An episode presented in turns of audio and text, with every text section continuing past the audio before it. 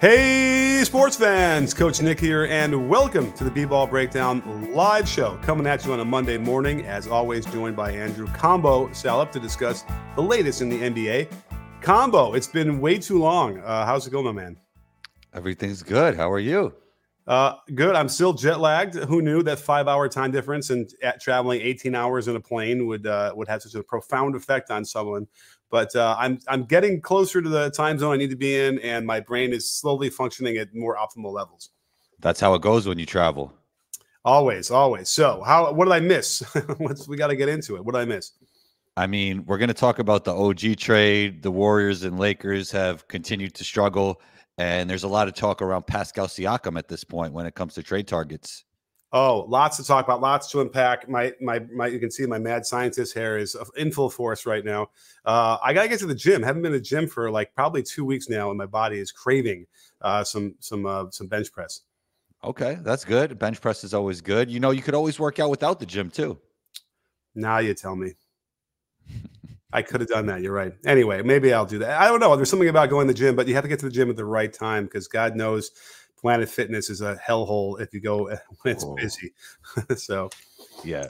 But we'll Planet talk about Fitness that is, later on the show. Yeah, I mean, there's definitely like rush hour times, right? I'm sure it's like five to, or probably like four to nine. It's probably crazy. Believe it or not, four isn't too bad yet. It kind of you can get into five o'clock where it's not quite there, but yeah, like five thirty till eight or so, eight thirty is yeah, crazy. And then in the morning, it's bad too early. But nonetheless, all right, let's talk about the. uh I've been going through a bunch of clips from OG uh, with the Knicks so far some pretty impressive numbers. The, uh, the difference in terms of what it was like before he got there and what it was like after.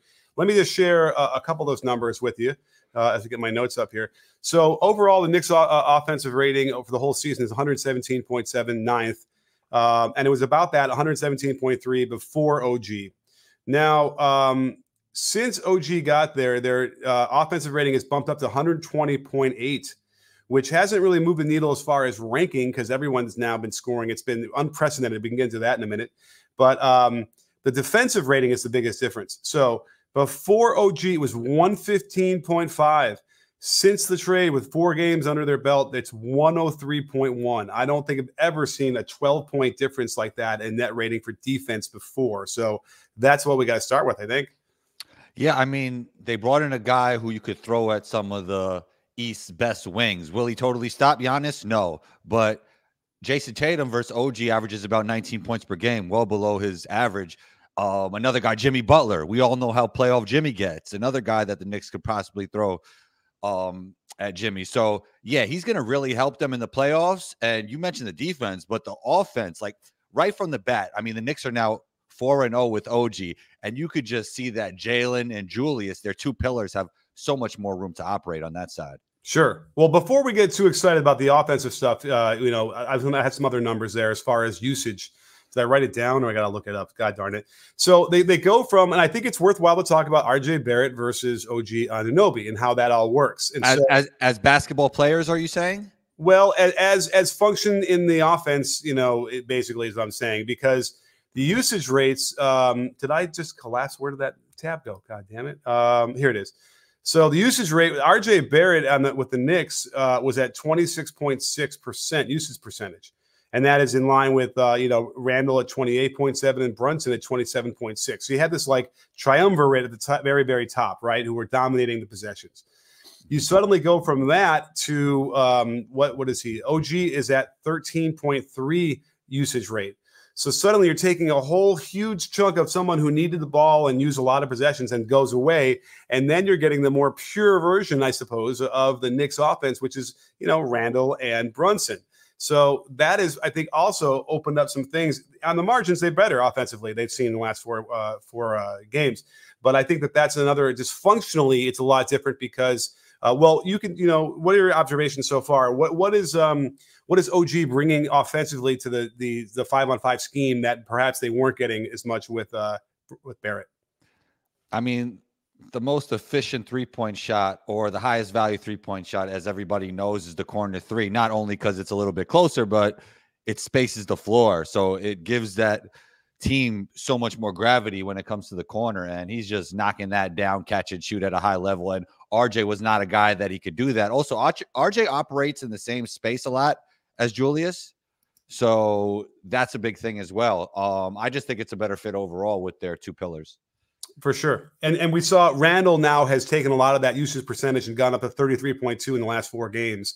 Um, and so I'm not I don't know how ecstatic I am honestly about that. I feel like Randle has a there's a ceiling there in terms of how uh, how much benefit they get out of him. Where the, and by the way, I'm sure all Knicks fans can um, commiserate is that there are he'll have these moments where he plays like four awesome minutes where he's uh, aggressive on offense. He's getting good high percentage shots. He's dishing the ball too and becoming a good focal point of an offense.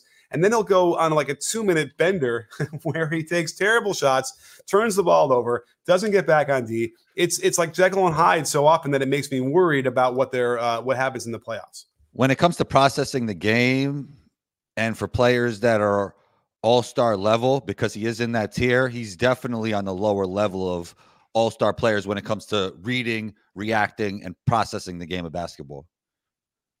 Absolutely. Well, you know, before I forget, uh, if you want to ask ask a question and have it answered by us, super chat on YouTube is the way to go. It helps us keep the lights on the show going. We really appreciate that. And we have our first one. The problem is it's um it's a it's a total left turn from the Knicks. Should we take a break from the Knicks for a second? And uh, yeah, we'll get back to the Knicks. Okay, so Alan wants to ask about um Alan Tran. Thank you so much, Alan, friend of the breakdown. Uh, the Warriors are a disaster, but between CP3, Wiggins, Kuminga, and Moody, they have assets, picks, and contracts. They need to target Markkanen. So we've been hearing a couple things. We, we're also hearing about maybe Siakam. Um, I think I might have a better pick, uh, better uh, solution than all of those. You want to hear it? Go ahead. What about getting Brogdon uh, from Portland?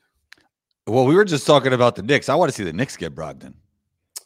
Okay, so they already had Quickley who you would have liked to have in that role, and now you want to, you know, put Brogdon instead. Right, runner up of six man of the year. You trade him, bring in the six man of the year. Okay, I mean certainly Brogdon has that um, seasoning that Quickley doesn't quite have yet. Uh, but by the way, I love Quickley and well, I, you know, it's but Coach like it's not even like you don't have to compare it to Quickley. They now have nothing there at that spot, you know. Right. So you're you know, so you're adding. And, and, I guess in theory, yeah, they're not making the deal for OG without Quickley. Uh, right. It seemed like, uh, and by the way, I, we have been talking about just to wrap up the, the Knicks thing a little bit more. In, you can go back two years, and I said they needed to trade Barrett. I think I've been saying it for two years, maybe now. And I'm saying about Randle as well. But at the very least, you got to optimize all the way around Randle if you're going to keep him, and that's what they were doing. So, right. Um, anyway, so I, am thinking that Brogdon would be a nice way to cover for CP3, who's injured again with a fractured wrist for a while. Um, and that was probably known. I mean, it might have been a random. I got to look at the actual uh, injury and how it happened, but the bottom line is uh, CP3 cannot stay healthy, and I think that was probably why it wasn't a good gamble to sign him in the first place. Yeah, I mean, he's leading their second unit pretty well, but I think we've said for a while now that he wasn't the greatest fit with Draymond or Steph for different reasons. And you know, the the problem is with the Warriors is that I have to look more into their assets, picks, and contracts that Alan is talking about but CP3 and Wiggins don't have any trade value really. And Kuminga and Moody are good young players, but they haven't shown enough yet. So you're almost you're almost looking at them like NBA draft prospects. Like we take their potential and we believe they could be this, but they haven't been this yet. So how much trade value do they really have? Even though I personally believe in them. Well, you know the Warriors fans are a uh, an interesting bunch to say the least, and um, you know they love Kuminga. He had uh, uh, he he he went scorched earth uh, and started calling out Kerr, saying, "I don't understand why I'm not playing more." Yada yada. You know, it's always nice to play like the Pistons and then get your full 36 minutes and feel good about it, right? But um, uh, and then Steph even came out and said, I talked to him about it. I know I, would be frustrated too, which was giving him some validation. But then also, you can't bring that out into the public. You got to protect the team, which is another important thing. So I, I, would be wondering if they're looking to shop Kuminga just like sort of that. He's just not happy with his role, and uh, they know they can't give him much more than they than what they're giving him already. And if it's going to cause you know issues like this that goes in the media, then they might just make a move. Um, that said, Kuminga will have great games on in the box score. There's no question. Uh, you know, high field goal percentage points, you know, uh, rapid points, amazing plays, but he'll still make some of the more confounding plays as well and mixed into all that stuff. And there's no question that Steve Kerr is looking at this going, can I trust him to play in a tough game against Denver down the stretch when I know he might throw the ball in the stands or he might step out of bounds? You know, or he might just, you know, uh, get out of control and take a terrible mid-range shot. Like that's that. Those are you know significant con- concerns that you probably don't have maybe as much with Wiggins, which is what happened in that Denver game when they went with him as they were they lost an 18 point lead in the fourth quarter. Yeah, I mean, but if you end up if you if you want to maximize this era, I think you have to play Kuminga and Moody to raise their trade value at the least. Oh. And if you're not raising their trade value, you have to go with them for the future as well. So he played really well in that first half. So I understand his frustration, but I understand your side as well that he doesn't have total trust in Kuminga yet.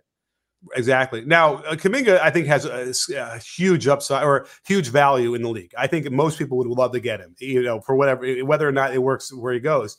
So they, they're they're in a good situation there if they want to trade him. They, they have a maximum value right now, I think, as far as the perception of Kuminga goes. Uh, you know, I was going to do a video, but I don't know, you know, how many people want to watch it uh, to explain that little point I made about why maybe he doesn't get his 33 minutes a game because there's just moments where it's confounding. Um, but that that I don't know if I I don't know if I want to watch it. I don't know if I want to do that to him. We'll see. But um, Moses Moody is the guy who probably is more should be more frustrated because he's getting some DMPs and really uh, getting yanked around the rotation when he's a guy that could probably help you more than some of the guys above him at this point. Um, and that's that's confounding too. So you know, Steve Kerr is certainly getting his share of abuse out there in the social media sphere. And um, I, you know, whether or not it's merited or not, they they're definitely aware of uh, what the the numbers look like and what the lineup data looks like. So um, you know when they're trying to fashion some of these lineups, they know if it's working or not ahead of time. Um, and so it's always been that way with him. No matter how many times he's won, you know how many championships he's won, they're they're always trying to criticize him. It's an interesting uh, you know situation with the Warriors fans. I mean, Darvin Ham is going through this as well. When you're with a high profile team, you know, you're to find yourself plagued with criticism if your team is losing no matter what. It, it, doesn't really matter. So that's just something you deal with when you have a team that's in the spotlight or you're coaching Steph Curry. Yes, exactly. And by the way, you're right. The, you know, the, the clock is ticking. Curry had a pretty bad game last night, and they uh, they got hammered. Um, so they need a secondary scorer off the dribble, somebody else that can create. Now Brogdon doesn't necessarily become that either. Chris, Chris Paul wasn't really much of that as well they would need somebody like you know who could you know Kuminga can kind of do that, right? He can put the ball down the ground and go and get some buckets. But Zach uh, LaVine, uh, Zach LaVine is another intriguing case where um, you know, I mean, do they send back like Klay? Like I don't know how that works. Because, why would the Why would the Bulls take Klay? I don't know, but I'd much rather see Zach LaVine. Like I don't know how you have Klay and Zach LaVine. Klay has Klay has no value right now. I know. So unless yeah. it's just part of the package for salary and whatever, because you know what I mean. That's part of it okay. too. They, you know, they give him a first and and Klay or whatever, you know, because there's going to be some salary matching. Um, now, but I, I, would love to see Zach LaVine like on a winning team once and for all. Now that said, are the Warriors a winning team? I don't know, but they certainly have a better pedigree than the Bulls over the, over the last ten years. Um, and I think that he's probably done. He, he's just not his heart isn't into it. He hasn't been able to find that kind of uh, you know motivation to play better, uh, you know, at a high level until until he gets on a better team. So I would like to see that. Yeah, there's some guys, you know, Brogdon's a guy, Pascal's a guy, Zach's a guy. Obviously, Zach and Pascal are, you know, a little bit better players than Brogdon probably at this point in terms of talent. But I want to see all those guys Uh, on contenders. It was like the Eric Gordon thing for years, just on those losing Rockets team. Like you wanted to see him fit on a team, and he thought he got this chance with the Suns this year, but that's another disaster in itself. Oh, absolutely. Well, I wanted to take a second to tell you about how fun it is to download Prize Picks and discover how much fun it is by making skill-based, real money fantasy sports entries. And best of all, you're only competing with yourself. Prize Picks offers frequent discounts, bonuses, and other exciting offers. Players can enjoy community wide promotions including Taco Tuesday and Flex Friday.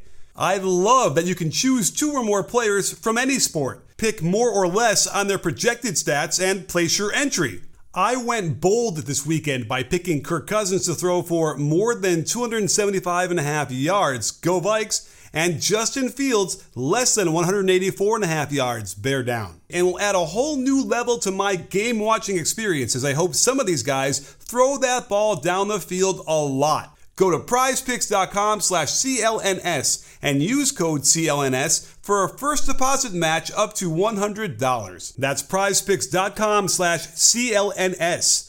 Prize Picks, daily fantasy sports made easy. But speaking of uh, Siakam, I don't know how great of a fit that would be on the Warriors, to be honest. Uh, there's an issue with there's an issue with Siakam, and I, I agree with you. I think when you're playing read and react offense, I don't think that might be the right situation for a LaVine, a DeMar DeRozan, or a Siakam. Like they're just not that type of player. I, you know what, I can in my mind's eye picture LaVine playing off the ball and attacking on the catch, getting closeouts and off of uh, Curry gravity, better than like the Siakam. Like, will Siakam can he exist in the, in the, in the sort of their their timing and and, and motion offense uh, as right. well? I don't know. It wasn't it wasn't a fit for the Kings either, though. Who for Siakam? Right, exactly. Yeah, and then also I think what they wanted back. Um, and and and he's just not a shooter. Like if I'm trying to picture who the Warriors would want to bring in, it would be someone a that can create off the dribble, but then also shoot, which is like which is LaVine. LaVine would be the guy uh, that would probably really really help them. And can they plug him in in a way defensively that he can just be a net neutral there? I think so. Draymond coming back, they have enough pieces around that can kind of cover uh, on that end. And we've seen every once in a while, we've seen Zach LaVine actually play good defense. And there is so there is a defender in there that's decent. Uh, he's, he's athletic enough, that's for sure. Yeah, he's insane uh, on the athletic ability. So so yeah. I would I guess you know what I think you just talked me into LaVine being the guy they need to get. Okay, well, um, you know who f- I like the fit for when it comes to Siakam? Who? The Dallas Mavericks. Ooh. Now that's interesting. It's I think they're playing more in transition these days, and I think Pascal could really tap into what he was with Toronto when Kawhi was there, like finishing a lot of transition. And I think that's a really nice fit with Luka and Kyrie, and gives them some defense on the perimeter as well. Can you hear that? Did that come through? Yeah, your applause. I appreciate it. Like that, I, am never never sure you how. That's the applause, right? Because that was yeah, it was, was great. You, that was a great trip. All right, yours truly. Um, and that was clean. It sounded clean, right? Yeah, it was good. Yeah. Sometimes I'm doing other shows and it comes out all garbled. Anyway, um, I like that. I really do like Siakam at um in, in Dallas. Uh, by the way, the Alan's suggestion about Markkanen on the Warriors, I think, is also a good one. Uh, I think Markkanen would fit really well and just yeah, of, definitely. Markkanen probably fits well anywhere. Yeah, because yeah. he, he he's good on the ball, he's good off the ball, he could shoot, he could defend multiple positions. I mean, yeah, who who can't use a guy like Markkanen, you know? Exactly. So I like Markkanen. It reminds him that they passed up on um um uh in uh, Orlando. Uh, see Wagner. Right. So see, like that's the thing. Like Siakam and Markkanen are probably similar levels of talent, but fit wise, Siakam is a lot harder to find a place with a lot of teams just because he's not going to be your best player creating with the ball and he doesn't provide gravity off the ball. So it's always an interesting fit with Siakam, even though he's an all NBA level player some years. I agree. I agree. And mostly it's like the shooting. He's just struggled from shooting. And, you mm-hmm. know, it's clear to me feet are too wide, doesn't have great rhythm. The alignment is not there either. Um, come, come, Pascal, let me help you uh, in the, next summer. Uh, I think I can get him back. I can get him up to 35, 36 easy. Um, so, uh, that that's the issue. They, they you'd want to have some stretch shooting. Uh, you want to kind of recreate the Wiggins that they got when they won the title. And Wiggins right now, whatever if it's what happened last year, it's just something's something's uh, there's a cloud over his head. He's not been able to kind of reconnect to what he was or at some point earlier in his career. And if they can't get it, then they got to move on. They don't have time. Yeah, I don't know who you wants Wiggins at this point, but maybe he could go home to Canada. Maybe he's the best in Canada. Maybe like Art, RJ just had 37. Yeah, yeah. RJ looked look really good there.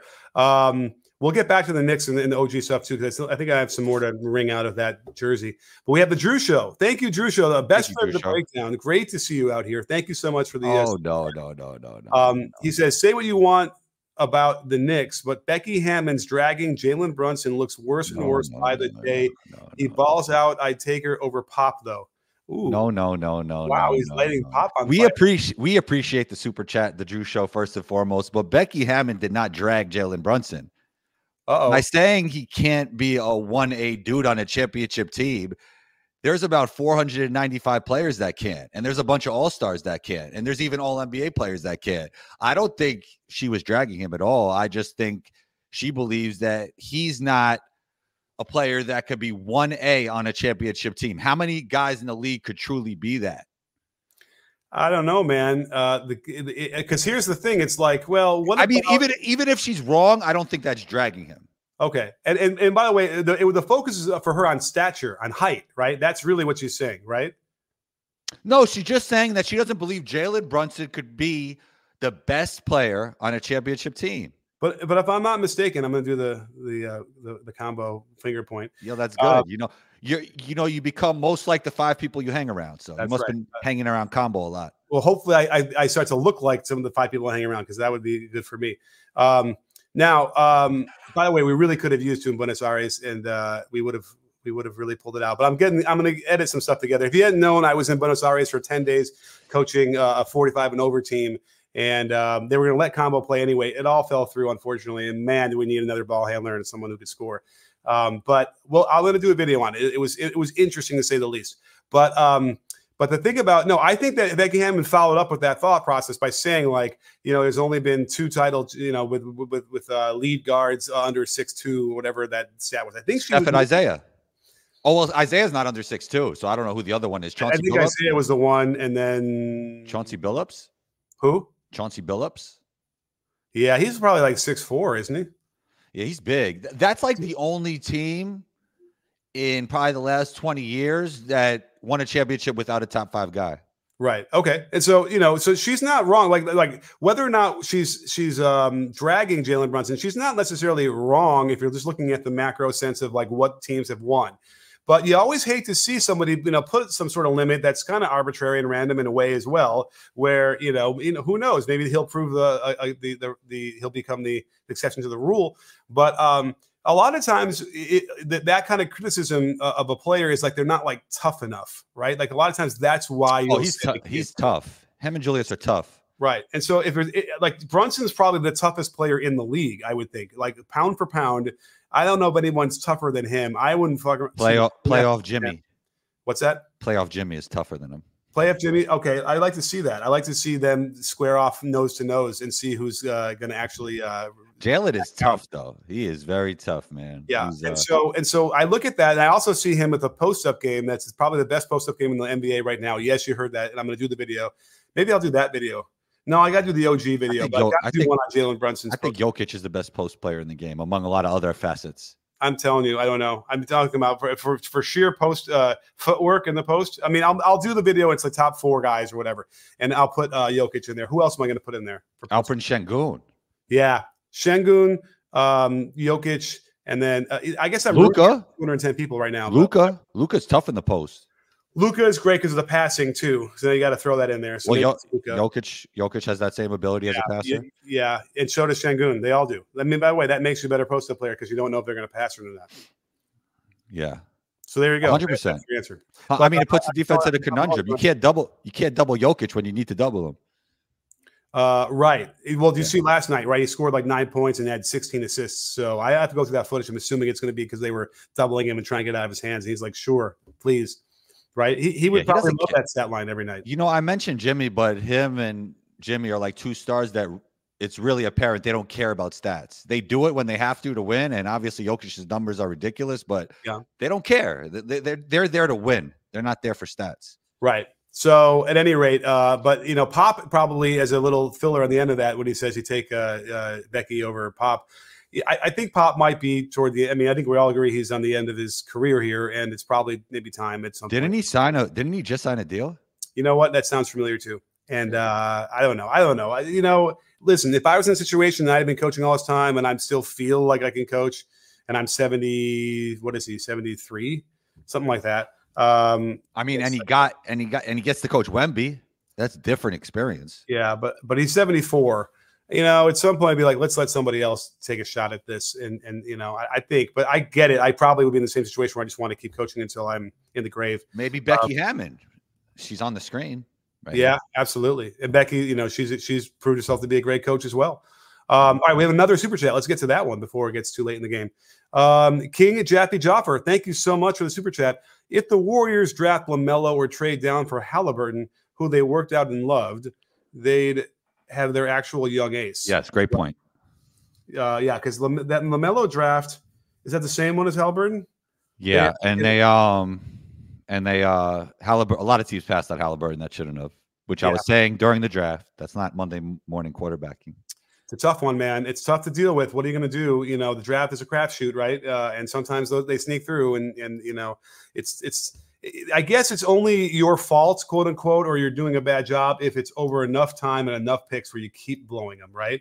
Because otherwise, you're going to miss. You know, everyone's missed. You know, good picks uh, in their in their career without question. Like yeah, like OKC has done a great job, but Poku might have been a miss, right?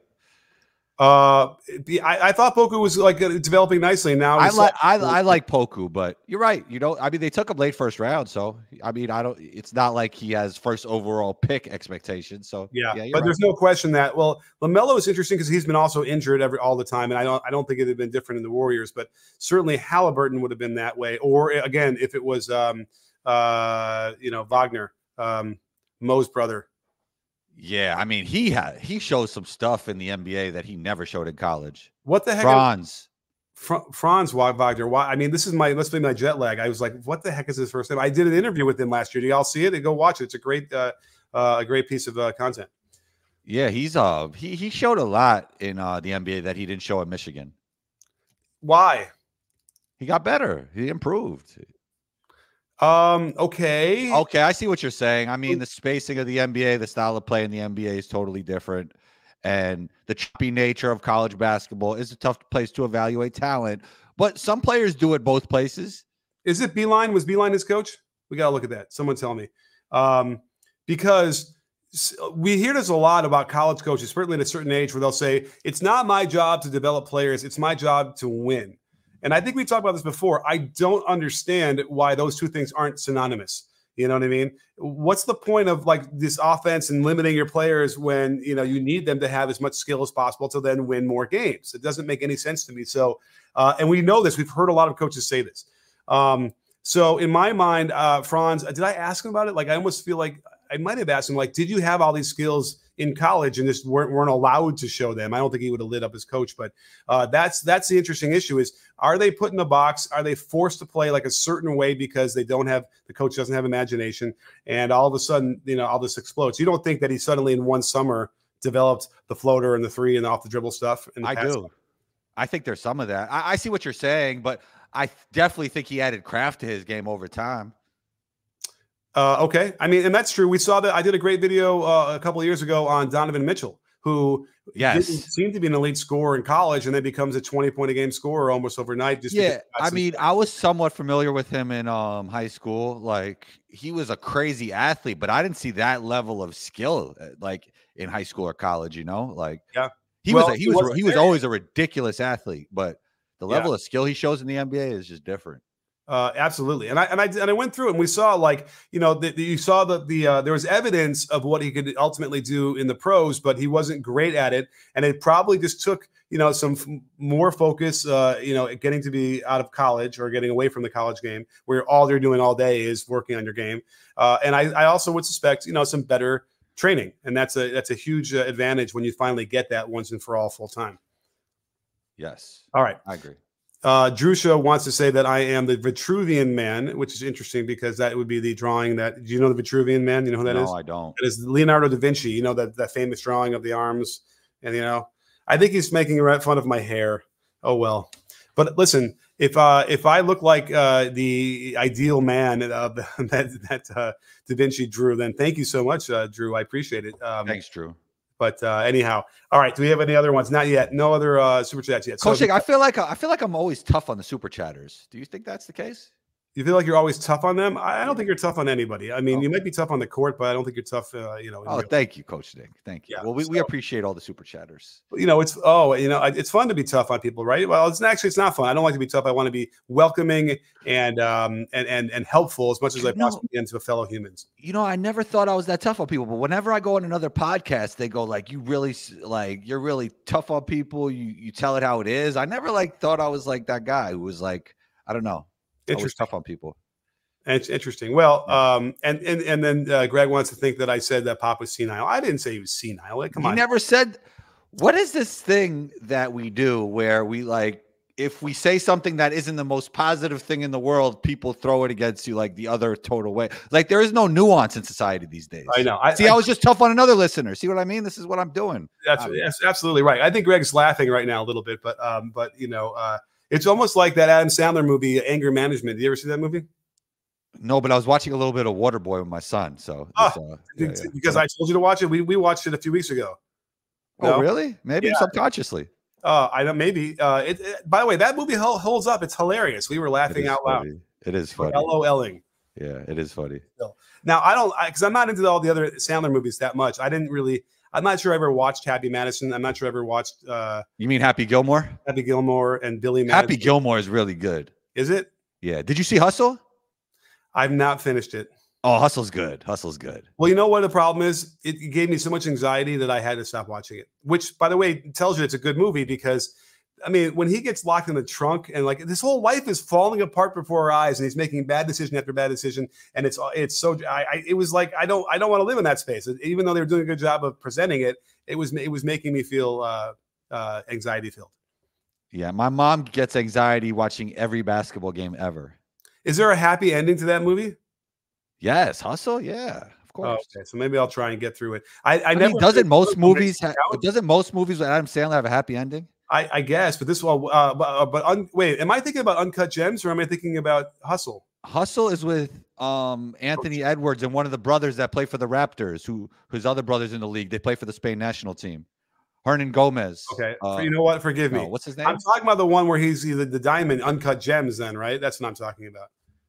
Where he's locked in the trunk and he's oh naked. yeah, I don't know about that. Okay, so that's one. Now the the Hustle one is where he's a scout, right? Yes. Another one I haven't finished. Uh, I don't, I don't know why. It's something Anthony about it. Edwards is great in that I'm movie. gonna go back to it. So, you, but that one, that one I could see being a happy ending. Uncut Gems is probably not a happy ending, right? I didn't see that. I don't know. Okay. Well, there you go. All right, we have another super chat. So we have uh Joe B. Uh Tsurugi Azukino. I wonder if that's a um is that a uh, anime thing that we don't know about? I don't know. I don't know. But uh the question here is or the comment is how to explain the Lakers recent skid, IST hangover, or Darvin's inability to coach being exposed, or a combination of both factors.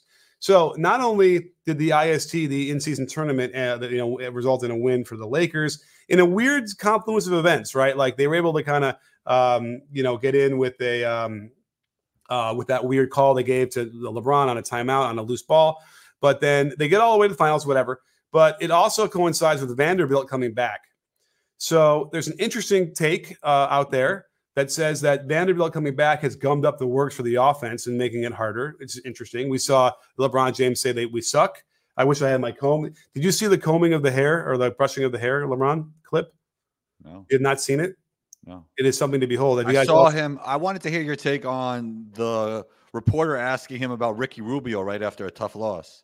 Oh, you know what? I I didn't mind that so much because it was negative the whole thing, and he was so upset. Let's like you know change the subject for a second and give it some levity or whatever. Uh, you know that that didn't feel bad to me, but It I, was okay. It wasn't malpractice, but I thought it was bad timing. um, you know I get it. The guy was not from America either, right? So sometimes they they don't have um, you know, uh, Context.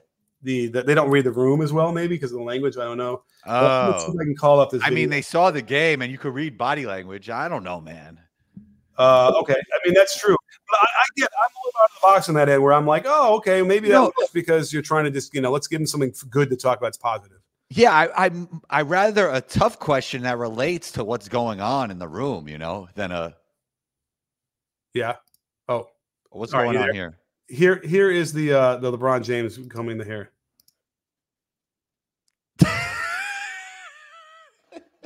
what are we doing? And if you can't you can't see this, if you're listening to this, he's just like he's like incessantly cu- brushing his hair as he's talking quietly. It's just weird. I don't know. I, I couldn't get over that, but that was He's upset, yeah. He's upset. That's what that's He's what really- he's doing. bro. He's really mad. You could tell. He's really upset. Yeah. And by the way, that hair looks really good. I hope I, if I ever need it like that. I But can, you know what? Not to make this like about how great LeBron is or anything, but you gotta love it that he's in what 20 years in the NBA and he's still this frustrated over losing. Like he really cares. Uh, yeah. And by the way, you know, if I, I was starting to do the video on the Lakers, they won last night, so it kind of is making me wonder, like, where are they going right now? Because I was kind of getting ready to show they're giving up open threes. It's really bad. That's the tough thing about content, right? The narrative could change at any moment.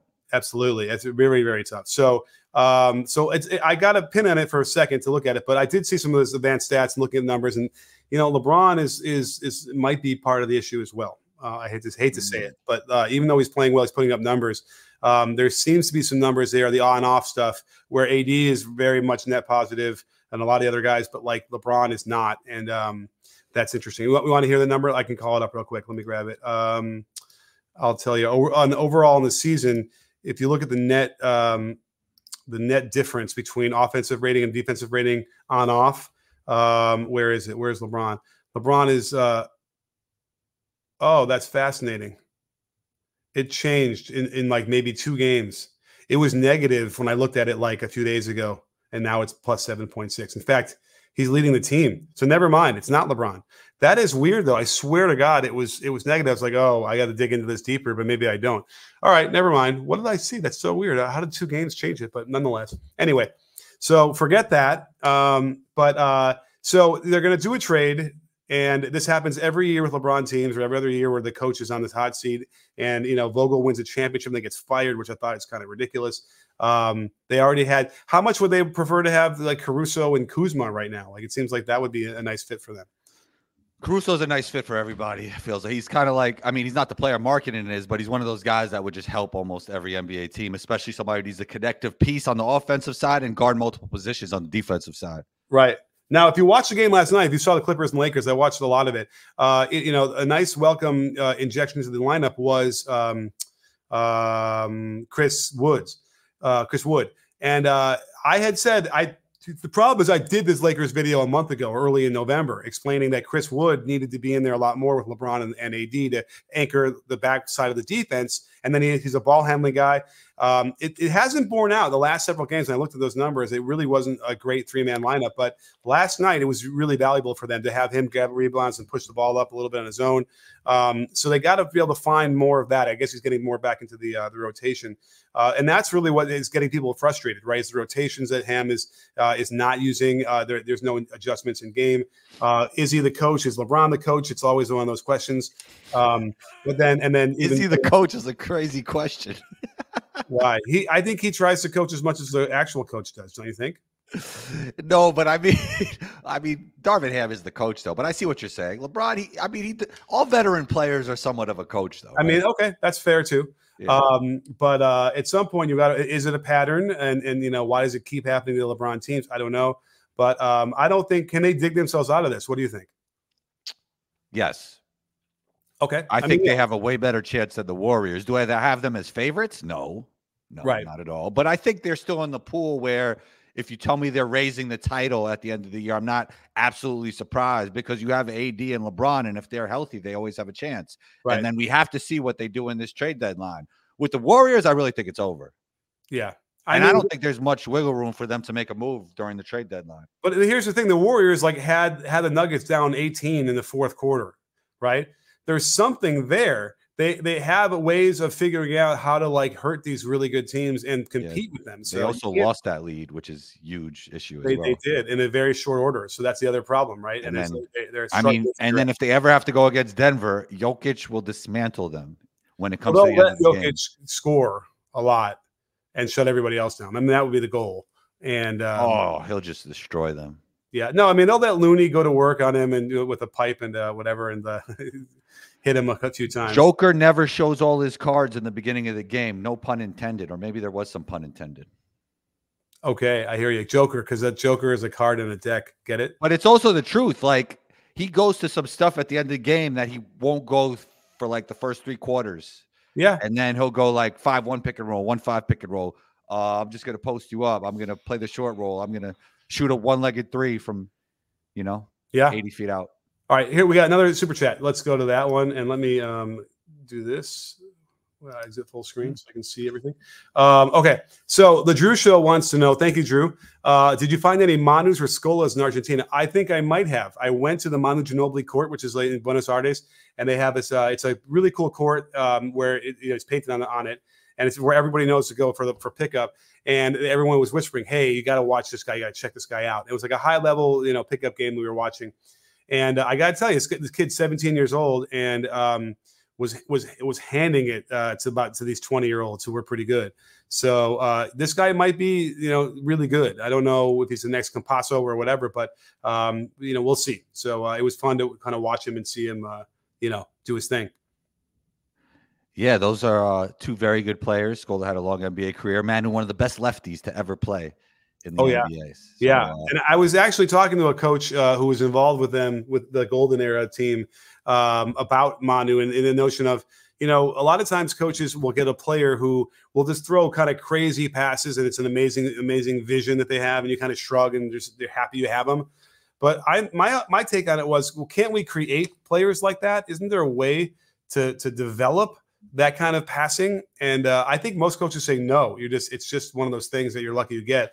But I'm not convinced, and I'm still you know trying to figure out. I think I have to talk I to Manu to figure out if uh, I think in this country, if we played more no dribble or one dribble full court to warm up, we would develop better passers. Okay, because I know I'll do drills where I'm like, oh, the only passes you can throw are the are crazy passes. You know, the crazier the better. That's Yeah. crazy, Coach Nick. Yeah, I know, crazy with a K. And so I um and, and you know you, you kind of you know unlock some things and there have fun. It's, it's an interesting diversion. What is the definition of a crazy pass? you know like behind the head or like you know off your off your elbow? I don't know, whatever. And it, it can't just be a regular two hand chest pass. So it's like a turnover if you throw a chest pass. Yeah, right, exactly. Uh, underhanded. I don't know, you know, through through someone's legs. Uh, whatever it is, and like you know, because it, it's a personality thing, right? I think Manu, um, his personality was such that he derived pleasure from throwing passes to teammates that would yield buckets, right? And so, if you had that kind of pleasure, you're going to try and throw as many different kinds as you can because you realize it's not easy to get those kind of buckets. Um, not everybody has that personality where they actually feel good about that. So there might be a way to to lean a little bit more that way or get him to, to tou- get in touch with that a little bit or, or maybe not maybe it simply is a personality thing but if that's the case then maybe we can identify more of that personality type and then teach them how to play basketball Yeah, that makes sense. we got another one um uh, let's see here Super Jim- chats rolling today. Shouts to the super chatters. Yeah, thank you, Jim.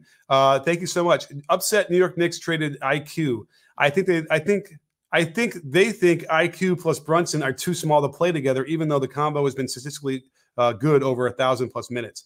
Uh, you know, again, the, Thibodeau, I'm sure has some notion of like, you know, when he was coming up. Uh, interestingly enough, the Bulls had to deal with uh, Penny Hardaway and Nick Anderson for the Orlando Magic and that was one of the first like really big backcourts. And so it, to to respond to that, they brought in Ron Harper to have again alongside um, Michael Jordan. One of the most underrated players I've ever seen. And by the way, the timing isn't exactly right here how that works, but they realized that Ron Harper and Michael Jordan together would be what they needed to solve that problem against uh, against the Magic, and then it ended up giving them an advantage against a lot of other teams with a nice big backcourt that could play defense.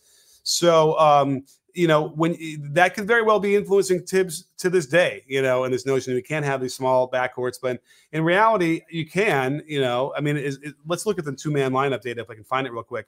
Um, Whenever you think you can't do something, the trend will have, find a tipping point and it'll go that way. Like they used to say you can't win championships shooting three pointers, right?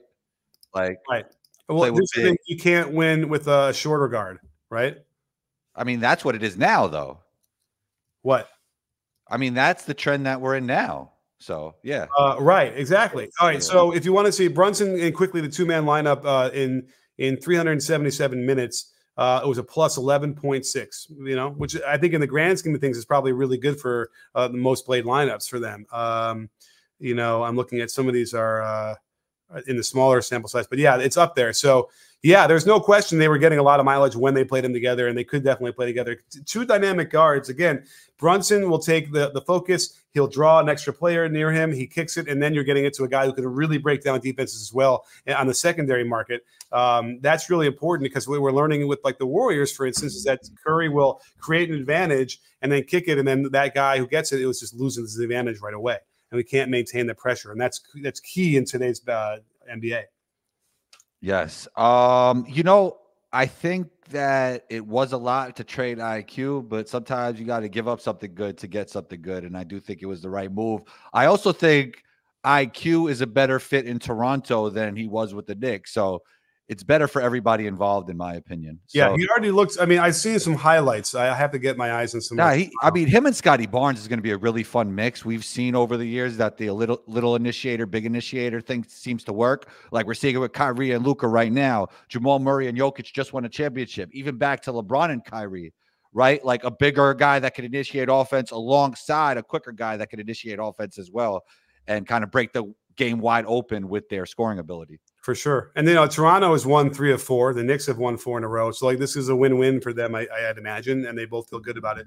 There's no question, Knicks fans, you should feel good, even though you don't have it Quickley anymore. Uh, feel good about uh, uh, you know, swapping Barrett for OG. It's I think that's a, a big win for them as far as fit. We kind of talked about it earlier. Uh, and again, you're getting a guy uh, in Barrett who needed 27% usage rate. Now you're replacing that with half of that, uh, and it's going to open up flow and and make it easier for uh, Brunson and Randle to get the best of what they do. Um, plus, you know, uh, like Barrett's finishing at the rim was terrible, and it was frustrating to watch. OG is much better than that. Yeah, he's a better cutter. He's a better shooter. He's a better defender. It's just yeah. a way better fit with their two, top two guys. Yep, absolutely. All right, we have Brian Cook. Thank you, Brian, so much. Thank you for everybody for being so generous today. Uh, Lakers caught lightning in a lightning in a bottle last year against broken Grizz Warriors teams. Their roster is highly flawed, and their summer was overrated. I have to tell you, I kind of liked what they did, except for keeping. I kind of felt like they needed to get D'Lo and upgrade at that position. Turns out they kind of maybe need him with what they have now, anyway. Um, but I kind of like what they did on the margins. I thought it like it shored up some stuff, but man, um, they, they they it isn't working. And then the starting lineup that worked so well for them last year, they they were kind of refused to play now. Don't you think that the season has ups and downs, and we saw they get they saw we saw them get their ups with the in-season tournament, and now they're on their down. And don't you think they could just trend upwards again? I mean, it's sometimes it's good to take a little bit of an elevated perspective. Yeah, I mean they got to figure out some adjustments. They got to figure out like I guess lineup stuff. Most of all, Reaves probably has to get back in the starting lineup, and they again they have to remember uh, that Chris Wood is you know it fits really well with them. Um, so yeah, I mean Reaves is their third best basketball player, right? Who is? Reaves is their third best basketball. Player. I mean, probably, yeah. The way yeah. this is shaping up. Um, yeah. Now, you know, Rui has to get healthy because I thought he was somebody who really helped them uh, a lot, and then couldn't could not figure it out again. Like, you know, almost like he started over from scratch when he should have been building on last year.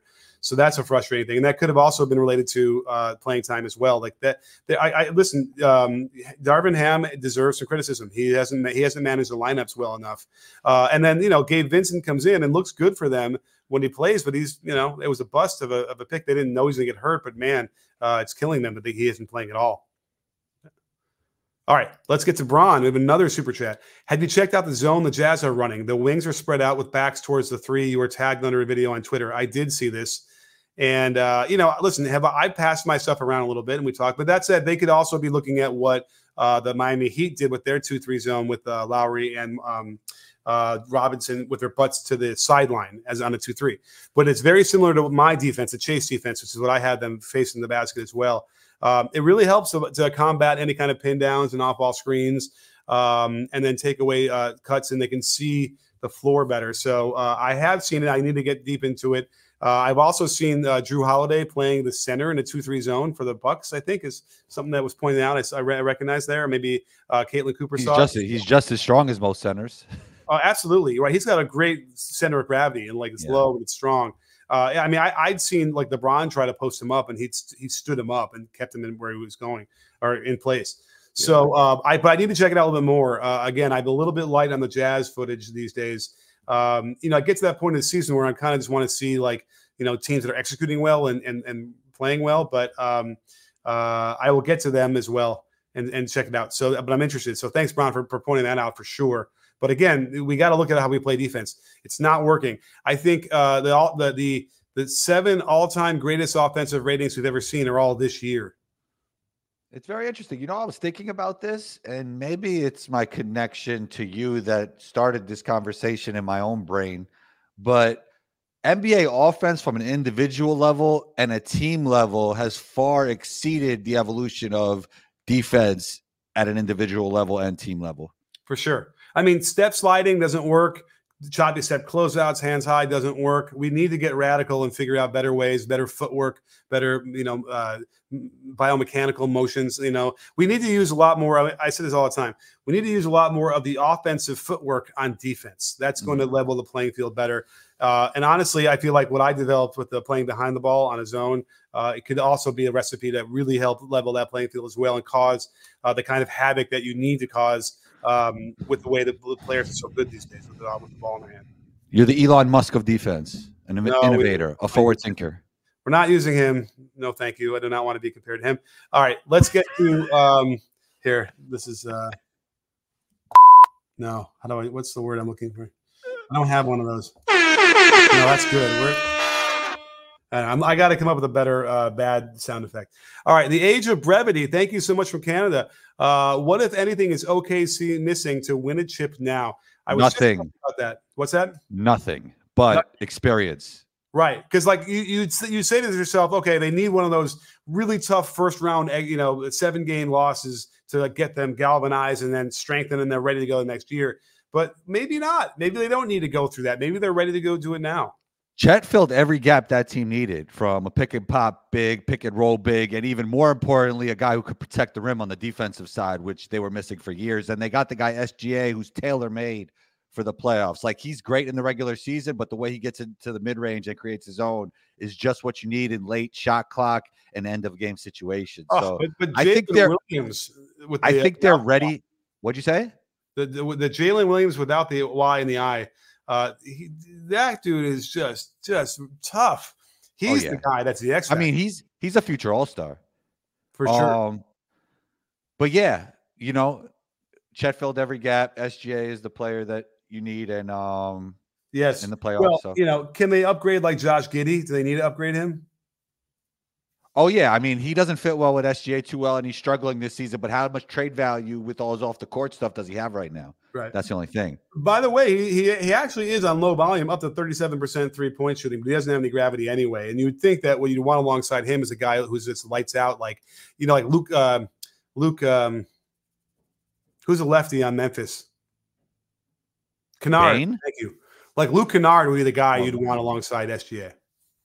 Luke Kennard never gets opportunity like he should. Yeah, I mean he had it in in uh, in, in LA, and I think that that was too Not really. Ty Lue didn't. Ty Lue used to play with his minutes. Yeah, I guess so. I, I feel like I did see it did more where he was he was a lead playing lead guard off the bench. You know what I mean? And like getting because he can handle the ball really well. Uh, but yeah, I, I I think he needs to get onto a. I mean, you know, here's a question: uh, Will um will Memphis turn this around now with Ja? I mean, it's been ups and downs, but it, they came out with a bang. Uh, I think so. I think they could get there. Let me just see here. Since Draw came back, what what's their record here? Do you know? Um, let's see here. Game logs. They are um here in in the games he's played. Well, they won. They went. They won four in a row. Then he didn't play, and then they lost two in a row, and they won. So that's five and um, two, five and three, six and three. So they're six and three with him on the floor, and then he, he hasn't played a couple of these games, you know, in and around there. So that's that pace would probably get them pretty close to the play-in tournament at the very least, right? Yep. And Yeah. you never know; they could go on another winning streak. Yeah, it's too bad they can't get Steven Adams healthy. I don't know what Brandon Clarke's situation is if he's going to get healthy again because they, if they had those two guys as well, then all of a sudden they're like they they might even be title contenders with all- with that full team. I swear. Oh yeah. I mean, so what I was saying is like thinking back to my point with OKC, they're in the like title pool. I wouldn't have them as the favorites because I think Denver will win, but they they're one of those teams like the Lakers that have an outside chance, in my opinion. Absolutely, yeah. I mean, it does feel like they're a little bit a little bit light. They need to have maybe like a little bit. They need to find a little bit more depth somewhere, but um, because that's where it's going to kill you too when you're getting down to uh some of the teams. Some In of the playoffs, don't you usually only play seven, eight guys anyway? Uh, yeah, but like their eighth guy is it Isaiah Joe? Who's their eighth guy? Is it Isaiah Joe? Let's see. Um, you know, in terms of or Kenrich Kenrich Williams, you I mean, know, there's, what- there's some Markkanen that's- talk. That's the question, and I like Isaiah Joe. I Like the, he seems aggressive uh, in, in in his moments, so and he's not intimidated. So that's big. But um, that's the question: is can you can you have on the margins a couple of those guys before you who don't have uh, the respect of the referees, perhaps, and you know what's going to happen deeper in the playoffs? But I think they're they're pretty good. They're really getting close. But they How about probably like how about Markkanen? what? How about Markkanen for them? Oh yeah, I mean again, Markkanen fits anywhere he goes. But yeah, that might be uh, just a, an awesome fit for them uh, as well. I sure. wonder they they must have enough with Josh Giddey and a bunch of picks to get him right. Like I mean, or, or maybe do you do like Giddey for Brogdon or something like that? Is that insane? I like Brogdon more in the Knicks. I don't know why. I feel like he fits the Knicks timeline more than um OKC's really young. And it's almost like it's almost like the Portland Trailblazers thing all over again. Not in the sense of that that the Trailblazers are on the same level of play OKC at all, but just they're a bunch of younger players, you know. Right. Well, but you know, maybe that veteran oh, leadership could help, but I don't know. I think um I like Markkanen there better. Okay. All right. Interesting. Uh, let's see here. We have Joe B uh, is saying right now for me it's Wemby, Chet, and Jaime on the all rookie first team. Who do you see occupying those last two first team spots? Yeah, Jaquez has just been a revelation to me in the pros. I, I had said for the four years he was in UCLA, watching him, he'd never get a chance to do play that way. Um, this athletic ability he has is a revelation to me as well. Uh, apparently, he was banged up his senior year, so that's why he wasn't flying. But man, um, and and to top it all off, he went to the absolute perfect situation, right? He went to Miami, the one place that's going to develop and they're going to give him opportunities, and there's going to be people injured where he's going to be able to slide right in there. So, um, absolutely, uh, those are the three for sure. Who else are we missing now for the rookies? I got. I think you know when Dereck Lively got drafted by Dallas, I said that that would be a great fit for Dereck and Dallas because you need that rim running guy who could yeah, catch lobs, great. and he's been playing really great. And Brandon Miller has been, you know, going under the radar a little bit, but he's solid. I think he's going to be one of those guys like PG 13 that really has no weaknesses on the floor. So oh, wow. uh, I think those guys have been playing really well. All right. I'll, I'll go with that. Um, I'm trying to think like Scoot has not been great. And um, although I think he's perked up recently. Actually, I watched um, them play Brooklyn yesterday. He didn't even get minutes at the end. You know, they yeah. didn't even like they they had a, like a close fourth quarter and an overtime, and he didn't even get opportunity. But um, Anthony Simons was killing, and and Brogdon had big shots in, in overtime. For sure, for sure. Um, Brandon Miller, I, I, feel like yeah, he played uh, Alabama. I can I picturing he played in the NCAA tournament. I think last year. That's what. He's, yeah, he was he was tough in college. He was. Yeah, yeah. I, I, like his I like his game too. So all right, there you go. That's, that's a good breakdown for what, who can fill those last two spots. Um, and I think we're getting ready. I mean, this is about an hour here, and really, really great show combo. What did, if we have to like go, you know, two weeks off to get a show like this, and maybe we have to do that more often. Maybe. I don't know. I want. I don't want to miss it. That's too long to go in between. But listen, we had a great show, great audience here too. So. Um, really, really ter- uh, terrific. Let's oh, keep let's way, keep let's keep this time. Yeah, and then someone's bringing up at the very end here about Mark Cuban. Did you see his little rant or his little thread about DEI? Was no diversity, equity, inclusion. Um, yeah, interesting. You know, uh, is this some political stuff we're about to get into? It's a little political, but yeah, but uh, you, you know, he folds it into how he, the, you know, either hiring practices or the way you manage a company. And uh, there's no question that having uh, those tenets of diversity, equity, and uh, inclusion uh, are really are important ways to run your company if you want to run it successfully. So that's what Cuban was trying to say. Uh, and then you know Musk is it was trying to say that that's all BS. So there you have it. Why you know Musk doesn't deserve to be focused on this show. But um, even though I might even drive one of his cars, I, I hate to say it, but. Um, eh, but I will say, driving a Tesla is it's it's it's the way a car should drive. Wow, that's a, that's awesome, Coach Nick. You know, sometimes if you disagree with somebody in certain ways, it's good to have that maturity to agree with them in other ways. And I have a book that over here um, by Jordan Peterson, and one of the chapters is called "Abandon Ideology." Uh, and that's what I do, Coach Nick. You you actually put money into Jordan Peterson's pocket combo. why, why does everything have to be so political with you? He has he's a great he has great thoughts. No, he doesn't. Jordan Peterson. Have you ever have you ever read his books? Uh, I haven't read his books, but I certainly have to deal with listening to him talk uh, ad nauseum, and we'll have to have the discussion at a later time. Uh, and I'll, I, and we need some more enlightening, unfortunately. But we have another super chat. Let's get to that before we wrap up the show. Ruben uh, Venancio, and by the way, we're wrapping it up. So you know, super chat. If you want to throw one in there, the last one, maybe we can get in there. But we're gonna, we're, I guess, maybe finish with this one. Uh, Ruben, thank you so much. Hartenstein and OG are top five and plus minus since the trade. Do you think the Knicks should keep him as a starter even when Mitch returns? So we can find there's a show that we did about Harden. What I mentioned Hartenstein, and how I like how great I liked him with the. We both like him, and he's that guy that no one wants to play, whatever. So I'm looking at OG's clips right now all morning, and you know there's good stuff in there, right? He's making an impact, but guess who's the guy who's making a much bigger impact in all these clips? Hartenstein without question, defensively. So um, I think, and plus offensively, and, and offensively, he's a connective piece. Exactly, he kind of plays that. He plays that Draymond type role. A little bit, yeah, and much more than than Mitch uh, does. So 100%. without question, yeah, let he needs to start. When is uh, Robinson come back? Oh, he's done. I think for a while. Is he done for the season? Yeah. Okay, so I don't have to worry about it then. Um, oh man, and um, somebody got really hurt with the Nets. The kid that used to be in the G League Ignite. He's a big. Forgot his name. He hurt his knee bad yesterday. I felt bad for him. not like Claxton or anything. Nah, not Claxton. Um, I, you know somebody what? saying in the in the in the chat. Huh. Yeah, well, hopefully they, you know. By the way, ACL tears now, you come back better these days. It's not fun, Coach Nick. I hear you, but I you did know, one two years there's a light at the end of the tunnel. There is. All right, we have Drew show, man. Drew, you're just you're always there for us. I, I can't thank you enough. Uh, um, yeah, I think Combo just get fired. No, don't worry, Drew. We're gonna straighten Combo out. We're gonna make him, you know, we'll we'll we'll make him um, we'll make him see the light. At any rate, so don't worry. But uh, I, listen, guys, listen. Can I say one thing? I pay attention to the message, not the messenger. Always remember that about me. I have no alliance yeah, to people because That's of their thoughts.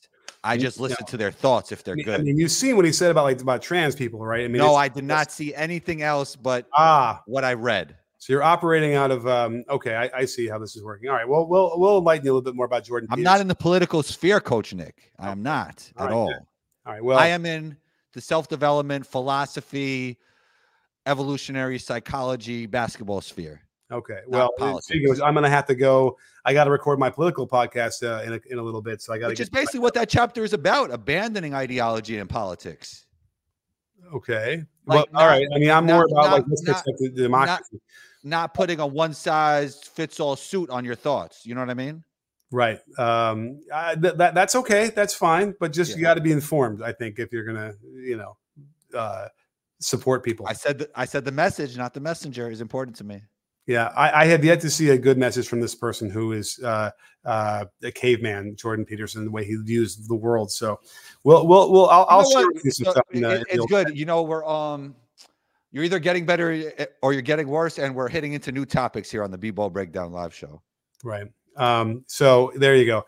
Um, but uh, yeah, by the way, if you're interested in the political podcast, you can always fly over to the the Muckrake podcast. Me and my partner, my other partner in crime, uh, Jared, do a uh, a really good um, sort of deep dive and um, uh, into the politics of today with a lot of uh, historical context to try and draw you know a lot of where we were uh, and and how we got here today. So you know, head over there if you're interested in there. It's a it's a big big audience as well there. So uh, and kind of an interesting take and make make, make you think about some things. You What know are you what's gonna been on my th- you know what's been on my thoughts recently, Coach Nick? Uh, not to get a little philosophical with you.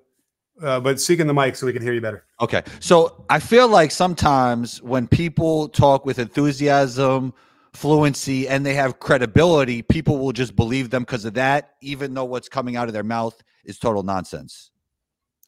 Uh, yeah. Listen, if you try and like Vivek is like like that, Ramaswamy, it will will speak in some authoritative tone, but when you actually listen to what he's saying, it's like uh, ridiculous and ill thought out and not really well thought out. But he he he's mastered the ability to look like he's smart, I- suppose. So you got to be aware of those people too. Yeah, Uh, there's some former NBA players that this that fall into this category.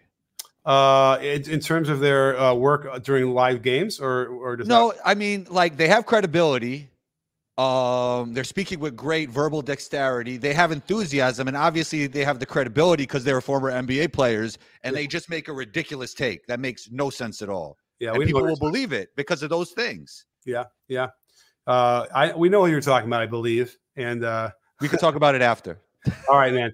Great show. Thank you everybody for being here. Thank you, Drew, and everybody else for the super chats. Really, really generous of you. Really helps us keep the lights on. And uh, if you missed most of the show, you or a lot of the show, or any of the show, and you want to hear it, uh, it gets posted live, or sorry, it gets posted immediately or soon after as a pod, uh, audio wise.